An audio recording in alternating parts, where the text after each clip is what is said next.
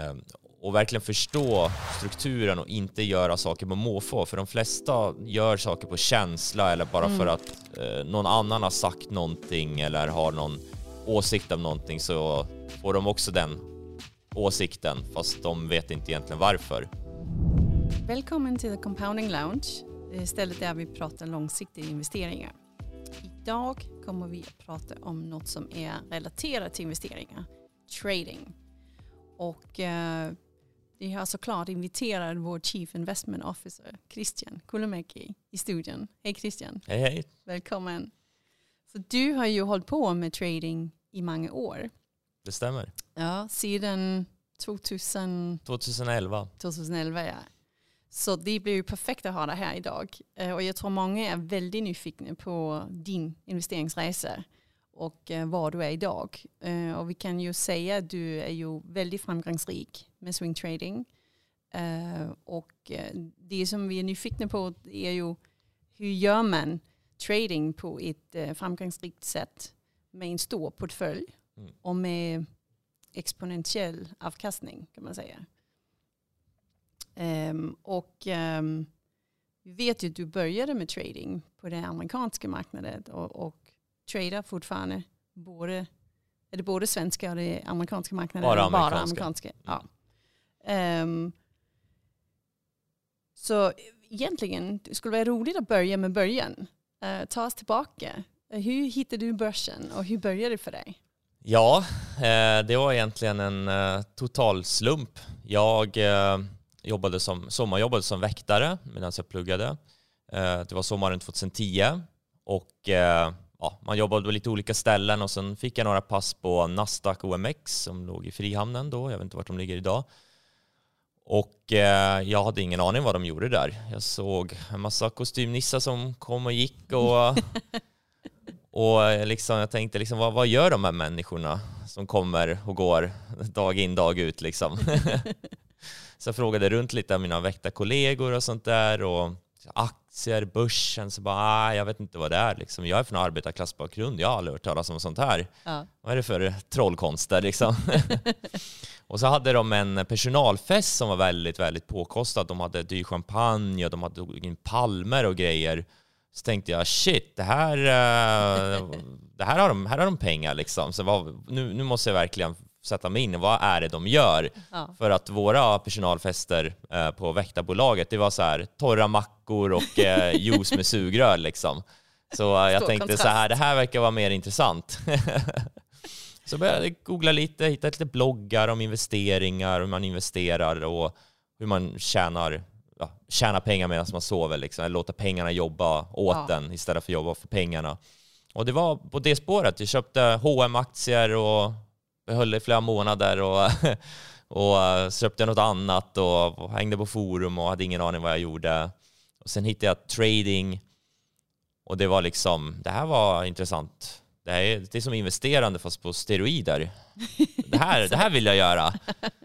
Och det var precis på slutet av min utbildning och det blev så att jag faktiskt aldrig uh, tog examen för jag började trada istället.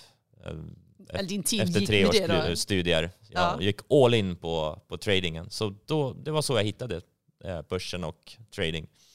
Härligt. Wow. Du var, lite, du var bara nyfiken egentligen. Och, och jag var väldigt nyfiken. Ja. Men du är ju också en väldigt um, dedicated person kan man säga. När du går all in så går du all in. Jag har de tendenserna. Ja. Men, men berätta, jag vet att de första två åren var lite upp och ner. Mm. Ja, jag började trada där eh, maj 2011 eh, och eh, ja, jag förlorade alla mina sparpengar på två månader. Så där gick de förhoppningarna i krus. Jag trodde jag skulle dubbla och tredubbla dem på kort sikt, men, eller på kort tid, men det gick inte. Jag hade fått uppfattning att det kanske var lite eh, lättare än vad det egentligen var. Det framstod som mm. lättare än vad det var. Så tänkte jag okej, okay, ja men då måste jag jobba igen tjäna ihop mer pengar Aha. och sen, eh, ja, jag gick väl tillbaka och jobbade ett halvårs tid och följde börsen samtidigt, men jag hade inget, inte så mycket pengar att handla med. Och eh, sen så tog jag de nya sparpengarna och förlorade dem efter några månader. Och så var det några vändor. fram och tillbaka. Så jag, jag, tog lite lån under tiden och sånt där för att kunna betala räkningar för jag vill inte ta ut pengar från uh, mina tradingkonton för jag tänkte så här, nej, de ska växa. Ja. Men uh, så det var väldigt berg och dalbana uh, de första två åren. Det var otroligt svårt och tufft. och vad var det som var så tufft? Alltså för vi vet hur det går upp och ner på börsen, men, men var det något sär, när du tittar tillbaka? Ja, det är tufft att förlora pengar mm. som man har tjänat, alltså som man har jobbat hårt för. Det var väldigt mentalt ja, det var svårt mentalt. Jag mådde inte så bra då. Ja. Det var liksom, ja, man var väl lite deprimerad under den tiden. Ja men den delen kan jag förstå. Men jag tänker nu har du kunskap och insikt på den sätt. Om du tittar tillbaka, var det något, var det något som du kunde ha gjort annorlunda? Något som du kanske jag, skulle veta mer om? Det handlar ju också mycket om tur, att hitta de rätta förebilderna ja. från början. Jag, jag hittade kanske inte de bästa förebilderna utan det var mycket sådana här, eh, ja, kvacksalvare och sånt som sålde kurser fast de egentligen inte tjänade pengar själva. Mm. Um, så, men det handlar om att hitta rätt kunskap tidigt mm. och rätt mentorer tidigt. Um, och vissa gör ju aldrig det liksom. Uh, till slut så hittade jag de rätta mentorerna och de rätta personerna som jag kunde lära mig av. Liksom. Jag imiterade det de gjorde. Ja. För att ja, jag liksom försökte, försökte hitta de här grejerna som funkar och göra mindre av göra mer av det som funkar, göra mindre av det som inte funkar. Mm. För jag provade på massor med olika strategier och, och det handlar egentligen bara om kunskap. För de flesta som kommer till börsen, de har ingen aning vad de ska börja. De vet inte vad de inte vet. Och det Nej. är det som är det svåraste. Och den tycker jag är jättebra, man vet inte vad man inte vet. Och då är det ju också lite in jungle out there. Det eh, kan ju vara svårt att hitta de bra mentorerna. Alltså, du, intentionen var ju att hitta de bra kunskaperna snabbt. Mm. Um, hur navigerar man i den djungeln där ute. Alltså det är ju många som claimar det de är ett riktigt uh, giftigt träsk alltså. Det är speciellt sociala medier. Det var ju så jag hittade de flesta. Ja. Uh, det var det som gäller Twitter. Och jag följde massor med personer och nu i efterhand, många av de här personerna som jag följde hamnade sen i fängelse och grejer. Ja, ja, ja. De blev stämda av amerikanska staten och ja, det var mycket, mycket sådana personer. Ja. Mycket sånt när det är pengar inblandat så är det ju sådana personer som dras till det. Mm. Ja, men sälja dyra kurser och sådär. Eh, men det, det gäller att vara kritisk, tänka kritiskt liksom och tänka så här, men det här eh, när personen känns inte riktigt reko liksom jämfört med kanske någon annan person så blev det så att man får, fick gå på magkänsla och bara ta bort de här personerna som inte kändes riktigt reko. Och man fick vara kritisk liksom. Ja. Så kritisk som möjligt. Men det tog många år. Det var en process som tog väldigt många år. Ja, det är lite tufft när det, när det också kostar. Inte bara ja, mentalt. Absolut. Det är inte bara att pengar. man förlorar pengar så betalar man eh, pengar för massa ja, tjänster också som egentligen är kanske helt värdelösa. Ja, exakt. Um, vi kommer att komma in lite mer på mentorer sen och vi kommer också länka till um, kan man säga där, din, där du har hittat din inspiration um, eh, på, på sidan, på vår hemsida. Uh, men innan vi pratar mer om det, då tycker jag det är roligt att höra vad kräver det, vad kräver det egentligen? Alltså vilka uppoffringar kräver det, men också vad kräver det att vara en bra swingtrader? Mm. Ja, för att lyckas med det så måste man verkligen dedikera sig till det. Det, det tar år, åratal. Även om man hittar en bra mentor från början, vilket de flesta inte gör, så tar det åratal att bli bra på det. Ja. Eh, och, och, väldigt mycket tid och dedikation. Och många som ger sig in i det, de tänker så här, ah, men jag gör det några år, tjänar massor med pengar, så gör jag något annat. Men det är helt fel mindset. Alltså man måste verkligen eh, hitta passionen, för annars kommer du aldrig lyckas i den här branschen. Du kommer aldrig tjäna pengar liksom år efter år efter år. Utan du kanske har en period att tjäna pengar, ett halvår, du är på rätt ställe, rätt tidpunkt och sen förlorar du allting. Och det har man ju sett väldigt mycket de senaste åren. Um, i och med att det är väldigt många som drogs in i börsen de senaste två åren och nu går börsen dåligt och de förlorat alla sina pengar. Reddit och meme-aktier och sånt där. Ja. Och, ja, mm. det blev nästan som en kultrörelse. De personerna är ju liksom, de mm. tjänade mycket pengar en viss period och nu har de liksom, de flesta har ju liksom gett tillbaka allt de har tjänat och många mm. mer till. Så det är ju en klassiker liksom. Ja. Jag kommer ihåg, du, ehm, du har ju på, på, på ditt, din blogg, uh, um, mm. då har du ett intressant um, citat, om jag får läsa upp det. Mm. Du, du, du, jobbar ju på engelska eh, yes. på din sajt, så jag läser upp det på engelska. Um, Most traders have no idea what they're doing. Many of them may think they do, but they don't. They are trading blind. Och då säger du ju egentligen också att det har du ju också gjort. Uh, but at least you know more than you did 10 years ago. Mm. Så berätta lite, när vi pratar om vad, vad, vad som krävs, berätta mer om vad är, vad, vad är det, förlåt mitt svenska, vad är det man lär sig på den tioårsperioden? Vad, vad, om du tittar tillbaka. Mm. Det handlar om att förstå börsens struktur. Mm. För börsen har en viss struktur. Det är inte ett kasino, eller det är det om man behandlar det som ett kasino, men den har en viss struktur och, och samma saker händer om och om igen. Samma fenomen händer om och om igen. Vi har saker som eh, trender, vi har saker som mean version, alltså att eh, någonting som tenderar att gå upp mycket har också möjlighet att gå ner ganska mycket och, och tvärtom. Och, och dessa fenomen kan man utnyttja då, eh, av sig av. Och det här är fenomen som har ja, funnits i så länge finansiella marknader finns, liksom, i alla finansiella marknader, inte bara aktiebörsen. Eh, momentum är också en sån grej. Eh, och verkligen förstå strukturen och inte göra saker på måfå. För de flesta gör saker på känsla eller bara mm. för att eh, någon annan har sagt någonting eller har någon åsikt om någonting så får de också den åsikten fast de vet inte egentligen varför.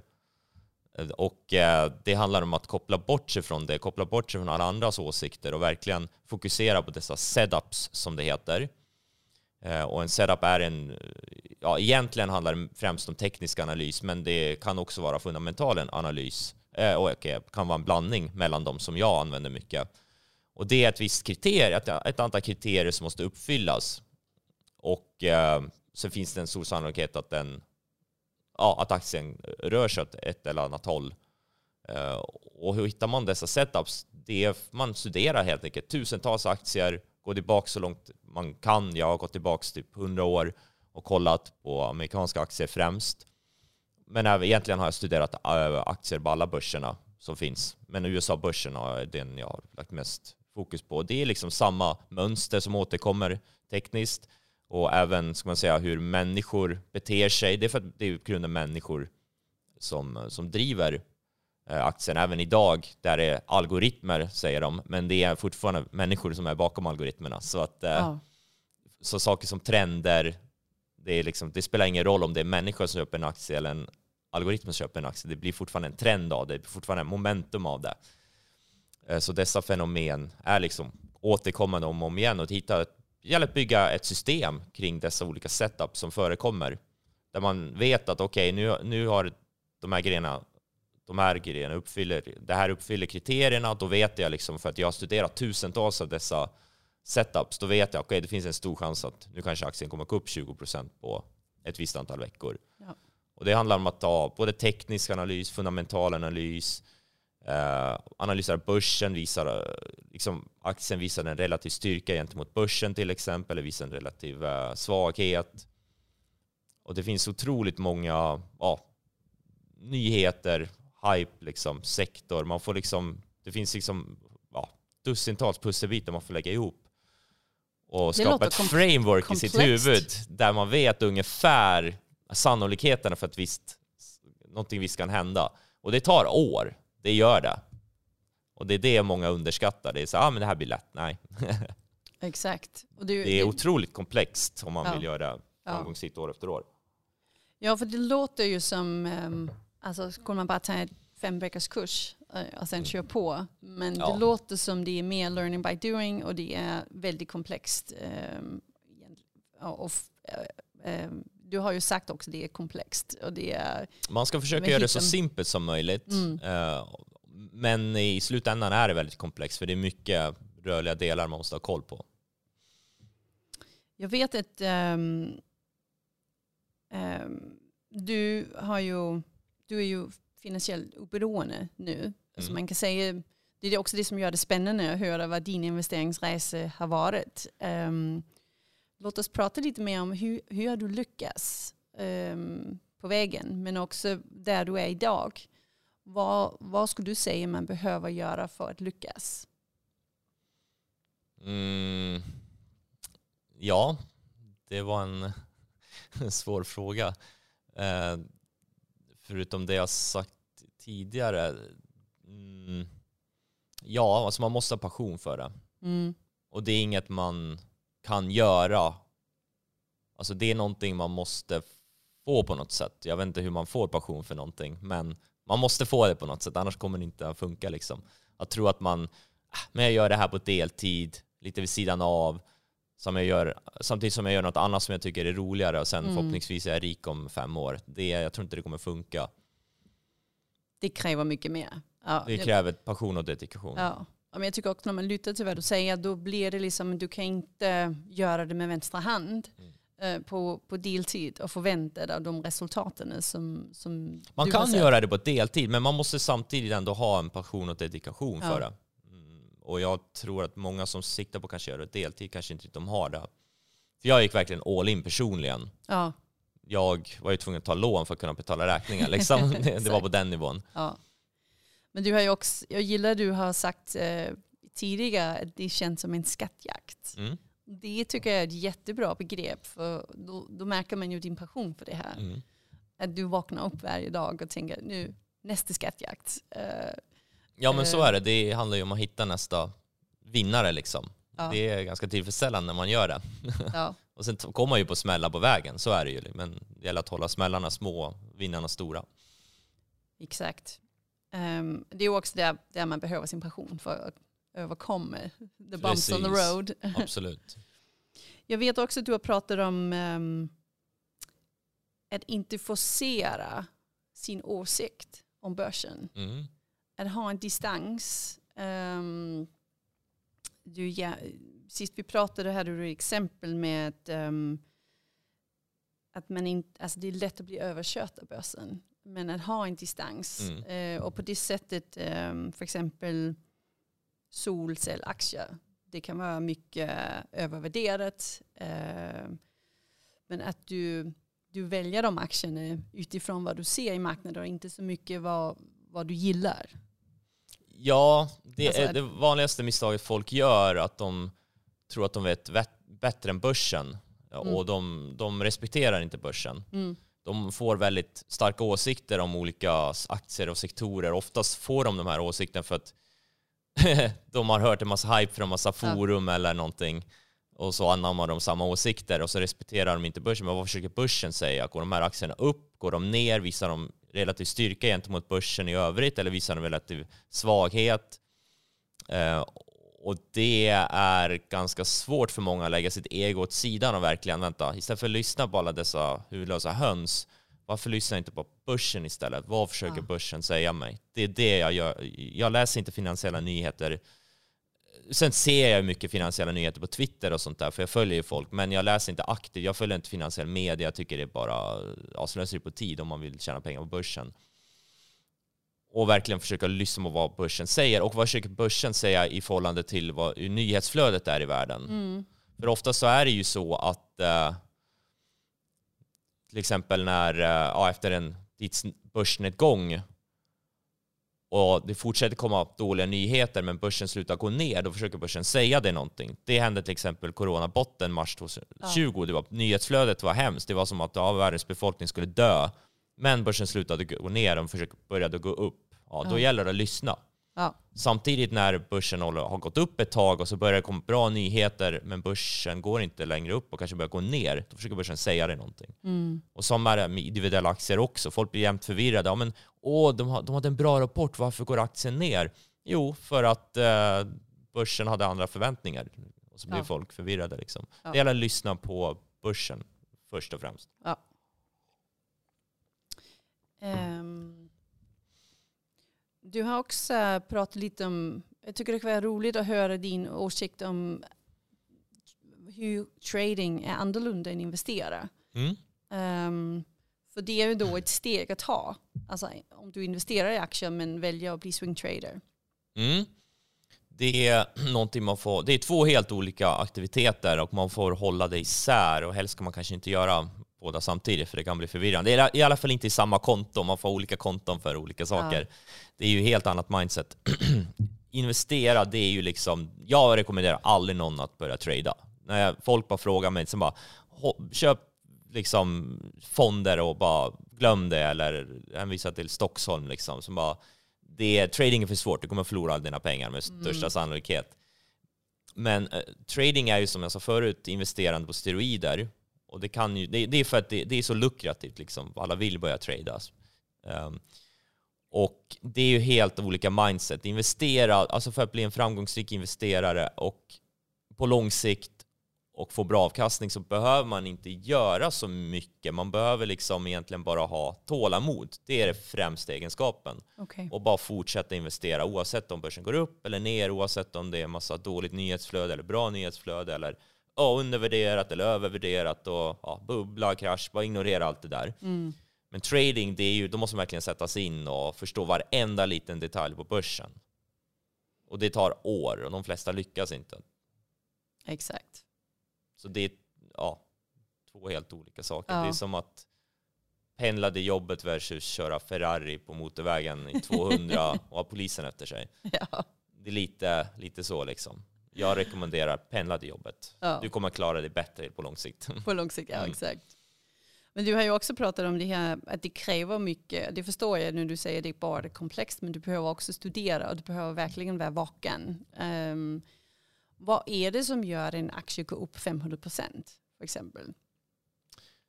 Uh, ja, är det de, är det, de det beror på tidshorisont. 500 procent på en vecka, då är det oftast uh, hype och ja, extrema förväntningar baserat på, ja, oftast är en väldigt positiv marknad då. På lång sikt, om vi säger 500% på några år, då brukar det oftast vara mer fundamentala faktorer bakom. Mm som ja, fundamentala drivkrafter. Antingen att man bör förvänta sig att företaget kommer att göra bra ifrån sig eller att företaget gör väldigt bra ifrån sig. Men 500% på en vecka, då kan det vara speciellt mindre aktier som oftast gör sådana rörelser. Då. Kan vara någon chattrum som börjar pumpa det. Liksom. Mm. Någon sociala medier, ja, någon influencer, som, ja, pumpers då, som de heter, som kanske har 500 000 följare som börjar hypa det. Liksom. Som åh, det här är nästa Apple eller nästa Netflix ja. eller någonting. Det, det är som man väldigt mycket 2020 när det var mycket hype på börsen. Och många oerfarna personer som kom till börsen. Och det är ju många där ute som förväntar att nu blir det roligt, jag ska investera i aktier, nu ska jag, nu ska jag se de här, nu ska jag hitta de här vinnarna och, som går upp tusen procent. Absolut, det blir Vad skulle du säga till dem? Ja, alltså det finns ju, det, det, jag skulle säga, men undvik det, men samtidigt är det svårt för en person att lära sig om de inte har erfarit det mm. själva. Det är oftast då folk tar steget, men nu ska jag skärpa till mig, inklusive jag. Mm. Så jag skulle säga, men gör det du gör och går det bra, kul, men går det inte bra, då får du skärpa till det. Liksom. Ja. För det är ju svårt att hitta vinnarna. Um, och det är ju, det är ju kan säga, Stockholm som, som du är ju en uh, co-founder med, med två andra co-founder, eh, Levi och, och Paolo. Det är ju därför ni har börjat också Stockholm, för att det skulle bli lättare för alla andra investerare att hitta de här vinnarna. Ja, vi försökte hitta ett mellanläge där man kan, kan man slå börsen utan att faktiskt uh, ja, men på ett uh, ganska enkelt vis utan att folk behöver sätta sig in för år och, år och dagar för att studera. Ja. Och så försökte vi hitta ett mellanläge där man kan få det här lite investerande på steroider då. Utan, utan det jobb som krävs. Precis, eh, utan jobbet som krävs, utan ja. låta en algoritm göra jobbet liksom. Ja. Som är då testad. Och, och, vi vet att den funkar liksom. Och det är liksom mycket baserat på samma metoder jag har använt mm. genom åren. Samma princip, momentum. Härligt. Och eh, om man vill lära sig mer av dig, Christian, eh, var kan man hitta dig? Eh, jag vet du har kulemaki.com. Ja, jag finns på Twitter, finns på Instagram det och, väl de, och Twitch. Jag streamar min uh, trading på Twitch. Om man följer det live. Ja. Och stavningen det får ni nedanför det klippet som ni tittar på. Ja, det är lite speciell stavning. Vi kommer att länka till det. Ja. Eh, så det blir lätt att hitta. Tack Christian, det var härligt att ha dig här och tack, lyssna på din investeringsresa. Tack så mycket. Och tack till dig som lyssnade på The Compounding Lounge.